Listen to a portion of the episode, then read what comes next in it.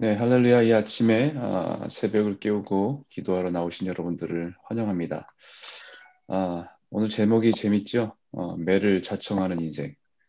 아, 우리가 10장 이후에 잠언을 묵상하면서 아, 조금 어려움을 겪기도 하실 겁니다. 왜냐하면 아, 9장까지는 어떤 주제로 이렇게 앞뒤의 문맥과 이야기들이 이어지는데 10장 이후서부터는 우리의 삶에 적용되는 그런 잠언들을 어, 우리에게 말씀하는데 이게 조금 이게 파편화된 것처럼 마치 격언들을 막 많이 모아놓은 것 같은 느낌을 받을 수 있기 때문입니다.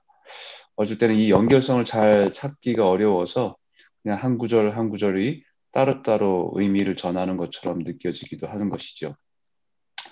어, 오늘 저는 어, 오늘 본문을 묵상하면서 아, 눈에 띄게 주목하는 구절 한 구절을 말한다고 한다면 3절입니다. 미련한 자는 교만하여 입으로 매를 자청하고 지혜로운 자의 입술은 자기를 보전하느니라. 지난 화요일 날 우리가 나누었지만 지혜로운 삶은 우리의 입술, 우리의 말이 얼마나 중요한가를 아, 깨닫게 하는 것이었습니다. 지혜로운 사람은 아, 지혜라고 하는 것은 우리 입술의 말과 절제를 통해서 적절한 때에 또 하나님의 말씀이 우리 안에 담겨 그것이 축복의 언어로 사람을 위로하는 언어로 누군가를 살려내는 언어로 나타나는 삶. 그것이 지혜로운 사람의 입술의 열매가 아, 이 입술의 열매다라는 것을 말씀드렸지요. 그런 관점에서 미련한 자는 교만하여 입으로 매를 자청하고 라고 하는 말씀은 어, 이 말씀을 묵상하면서 그런 말이 생각났어요. 매를 번다 라는 말이죠. 매를 번다. 누군가 말을 함부로 하거나 행동을 무례하게 행할 때에 그것을 지켜보는 아, 부모나 어른들이 하시던 말씀이 아유 제가 매를 번다야 매를 벌어 이렇게 말씀하시더라고요. 아, 지혜가 없어 자신의 생각과 고집으로 교만하게 말하고 행동하는 사람을 하나님이 보실 때 마치 그렇다는 것입니다. 매를 자청한다, 매를 번다 라고 할 수 있다는 것이죠. 부모님의 인내심을 무시하면서 제 멋대로 말을 하고 행동하는 자녀에 대해서 부모가 볼 때는 참으면서 제 매를 번다, 매를 번다라고 표현하는 것처럼 아, 하나님의 지혜가 아니라 자신의 생각을 주장하면서 강하게 주장하면서 고집 피우고 그것을 가지고 행동하며 살아가는 사람을 볼 때 하나님 보실 때는 매를 번다라고 하실 수 있겠다라는 생각을 하게, 하게 됩니다. 오늘 말씀에 어떤 말과 행동이 하나님 보실 때 매를 자청하고 매를 버는 것인가 생각해 보면 일단 2절에 이렇게 말합니다. 정직하게 행하는 자는 여호와를 경외하여도 폐역하게 행하는 자는 여호와를 경멸하느니라라고 말씀합니다. 폐역하게 행하는 자는 우리가 생각하는 살인, 뭐 강도, 엽기적인 범죄를 행하는 사람들을 말하는 것이 아니라 그것은 죄의 결과지요. 하나님을 경멸하는 자입니다. 이 경멸이라고 하는 단어는 어, 짓밟다, 무시하다라는 뜻이에요. 그러니까 하나님의 지혜인 하나님의 말씀을 무시하고 마치 발로 짓밟듯이 무시하며 자기의 생각대로 고집스럽게 살아가는 사람들이 폐역한 사람들입니다. 하나님의 지혜로 우리의 인생의 바른 길을 말하여, 말하고 보여주어도 그 바른 길을 멸시하거나 하찮게 여기거나 얕보거나 하는 생각들을 마음과 생각을 가질 수 있습니다. 그러나 경멸한다는 것은 그보다 더 적극적으로 그 하나님의 지혜를 거부하고 자신이 살아가는 생각으로 그것을 짓밟아 버리는 것을 말하는 것입니다. 경멸하고 짓밟는다라고 표현하는 정도가 도대체 어떻게 하는 것인지에 대해서 3절에 말하는 것입니다. 미련한 자는 교만하여 입으로 매를 자청하고 지혜로운 자의 입술은 자기를 보전하느니라 라고 말하는 것이죠.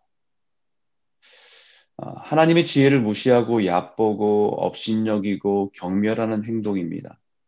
특히 자신의 고집과 자신의 생각으로 자신의 언어와 말로 교만한 태도를 강하게 주장하면서 하나님의 지혜를 무시하는 행동을 말하는 것입니다. 그 한 예로 사절에 이렇게 말합니다. 소가 없으면 구유는 깨끗하거니와 소의 힘으로 얻는 것이 많으니라 이 말의 의미가 조금 어, 좀 묵상을 해보니까 이런 생각이 들어요. 어, 소가 없어서 구유가 깨끗하다는 것과 소를 키우는 수고와 땀을 흘리게 하지만 결국 그 일로 많은 유익을 누리게 되는 것이다. 라는 것을 비교하는 것입니다. 이 말은 어, 소를 키우는 일이 수고로운 일이고 땀을 흘려야 되는 힘든 일이죠. 그러나 그런 수고와 땀을 흘리지 흘리는 일을 하기 싫어서 하지 않으니까 오히려 이제 소, 소의 구유가 더러워질 일이 없겠습니다. 그래서 깨끗하다는 것에 만족한다는 거예요.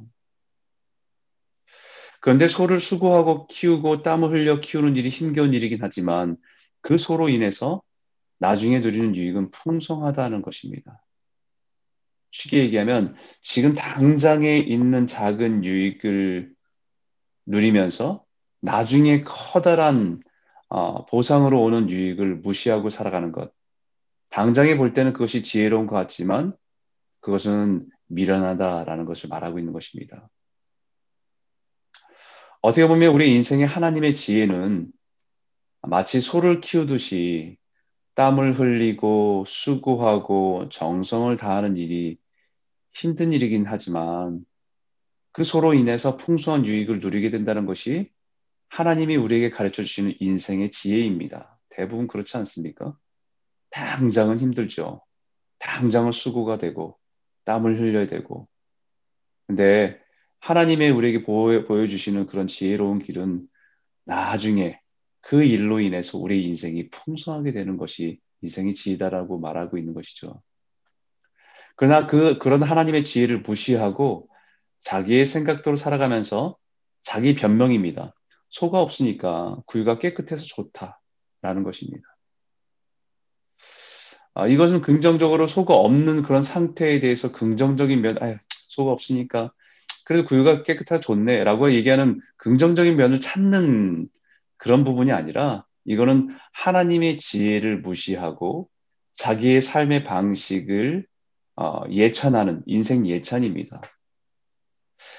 자신이 마치 인생에 대해서 다 잘 아는 것처럼 교만하고 거만하게 소가 없으니 구유가 깨끗해서 좋다라고 말하는 다니는 사람들을 오늘 성경은 미련한 자, 폐역한 자라고 말하는 것입니다. 한번 가만 생각해 보십시오. 이런 말을 주장하면서 그렇게 살아가고 또 그렇게 살아가는 것을 다른 사람에게 강요하는 사람들이 참 많다는 것을 깨닫게 될 겁니다. 자신의 희생, 자신의 수고를 하지 않으므로 자신의 안일, 자신의 편안함을 추구하는 사람들이 하는 말입니다. 이런 말, 이 말이 될 수 있겠죠. 다른 사람 신경 쓰고 사지 않으니까 나 편한 것만 하고 사니까 너무 좋아. 혹은 뭐 부모님을 신경 쓰지 않으니까 얼마나 편한지 몰라. 자식이 없으니까 너무 편해. 내가 하고 하고 싶은 거 다 하고 살 수, 신경 쓸 일도 없고, 나 하고 싶은 거 다 하고 살니까 어느, 얼마나 편한지 몰라. 결혼을 하지 않으니까 너무 좋아. 한 사람에게 구속되지 않고 마음대로 살 수 있으니까 너무 좋아. 마치 소를 키우지 않으니까 구유가 깨끗해 좋다고 하는 것과 같은 것입니다.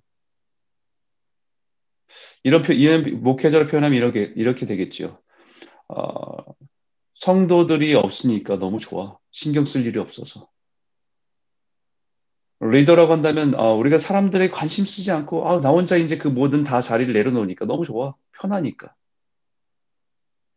그런데 어, 아직 모르고 인생의 지혜는 그 소를 키우는 일이 힘들고 땀을 흘리고 때로는 밤잠도 설치고 눈물도 흘리는 일이지만 결국 그로 인해서 얻게 되는 유익을 모르는 미련한 인생이다라고 말하는 것입니다. 우리는 농부가 농사를 짓지 않고 땀 흘려 일하지 않으면 애써 농사를 짓지 않으니 창고가 지저분해질 일이 없어서 좋다고 말한다고 한다면 뭐라고 말하겠습니까? 지혜롭다고 말하겠습니까? 똑똑하다고 말하겠습니까? 아마 대부분의 많은 사람들은 미련하다고 말할 것입니다. 왜냐하면 당장 지금 편할지 모르지만 추운 겨울이 다가올 때에 배고픔과 재앙을 외면하는 그의 인생을 아마 대부분의 많은 사람들이 미련하다고 말할 것입니다. 그렇기 때문에 우리에게 7절에 너는 그 미련한 자의 앞을 떠나라. 그 입술에 지식이 있음을 보지 못함이니라 라고 말하는 것입니다. 자기가 똑똑한 채 말하고 주장하지만 거기에는 지혜가 없다는 것이에요. 교만한 태도로 자신 만만하게 주장하고 말해도 지혜가 없으니까 그 미련한 자의 말을 듣지 말라고 떠나라고 하는 것입니다. 그리고 8절에 슬기로운 자의 지혜는 자기의 길을 아는 것이라도 미련한 자의 어리석음은 속이는 것이라고 말씀하고 있습니다. 지혜로운 사람, 슬기로운 사람의 지혜는 마땅히 자신이 걸어가야 할 길을 아는 사람입니다. 마땅히 우리의 인생을 통해서 걸어가야 할 길을 따라 걸어가는 사람이 지혜로운 사람입니다. 그러나 미련한 자는 어리석은, 어리석은 속은 것이라고 하는 것은 다른 사람을 속이는 것을 말하지만 결국 자기 자신을 속이는 것도 포함하고 있습니다. 다른 사람에게는 괜찮아 보이게 말하고 자랑하지만 그 자신의 내면과 양심을 스스로 속이고 있다는 것입니다. 조금 전에 말한 소가 없으니 구유가 깨끗해서 좋다. 라고 말하며 웃으면서 행복한 표정을 지으며 보이면서 말하지만 그의 내면의 외로움과 채워지지 않는 허전함을 감춘 채 말하고 있는 것이라 말하고 있는 것입니다. 그래서 10절에 이렇게 말하죠. 마음의 고통은 자기가 알고 마음의 즐거움은 타인이 참여하지 못하느니라 말하는 것입니다. 겉으로는 땀을 흘리지 않아서 다른 사람을 위해서 수고하지 않아서 즐겁고 행복하다라고 말해도 그 내면의 마음의 고통은 그 외로움의 고통은 채워지지 않는 고통은 자기가 알고 있다라는 것입니다. 그러나 그것을 포장하고 속이기 위해서 먼저 자신을 속이고 다른 사람을 속이는 것을 가볍게 여기며 산다는 것입니다. 그런 모습을 그 미련한 인생을 하나님이 보실 때 뭐라고 하시냐면요. 매를 번다. 매를 벌어. 매를 자청하는 인생이라고 할 수 있는 거죠. 우리는 하나님의 지혜를 따라 살아야 합니다. 우리가 마땅히 걸어가야 할 길을 알고 그 길을 따라 살아가야 되는 사람들입니다. 때로는 그 길이 수고와 땀과 눈물을 흘리며 지나가는 길이지만 그 길을 따라 걸어가는 것이 지혜이고 행복입니다. 힘겨운 인생길이지만 그 길을 걸어가게 하시는 힘이 무엇이겠습니까? 구절에 이렇게 말합니다. 구절에 정직한 자 안에 있는 힘이 있어요. 그게 뭐냐면 은혜입니다. 인생의 구비구비에서 힘겨운 인생의 구비구비에서 하나님의 은혜가 있기 때문에 넉넉히 이기며 걸어갈 수 있는 것입니다. 그렇지 않습니까? 그죠? 힘들죠. 우리가 정말 하나님이 걸어가기를 원하시는 길에 섬기고 사랑하고 베풀고 힘겨운 일입니다. 하지만 그 길에 인생의 구비구비에 하나님의 은혜가 있으니까 10절에 뭐예요? 그 은혜는 우리 마음에 즐거움이 있대요. 그 즐거움은 타인이 알 수 없는 세상이 알 수 없는 기쁨과 즐거움을 가지고 살아가는 인생입니다. 그래서 마지막, 마지막으로 우리에게 분명히 말씀합니다. 12절에 어떤 길은 사람이 보기에는 바르나 필경은 사망의 길이니라. 이걸 거꾸로 얘기하면요. 어떤 길, 하나님 주님께서 우리에게 말씀하시는 길은 사람이 보기에는 힘겹고 어려워 보이나 필경은 생명으로 풍성함으로 나아가는 길이다. 이 말을 거꾸로 역설적으로 우리에게 말씀하고 있는 것이지요. 사람이 보기에 바르고 좋은 길, 그 길을 자랑하는 것은요.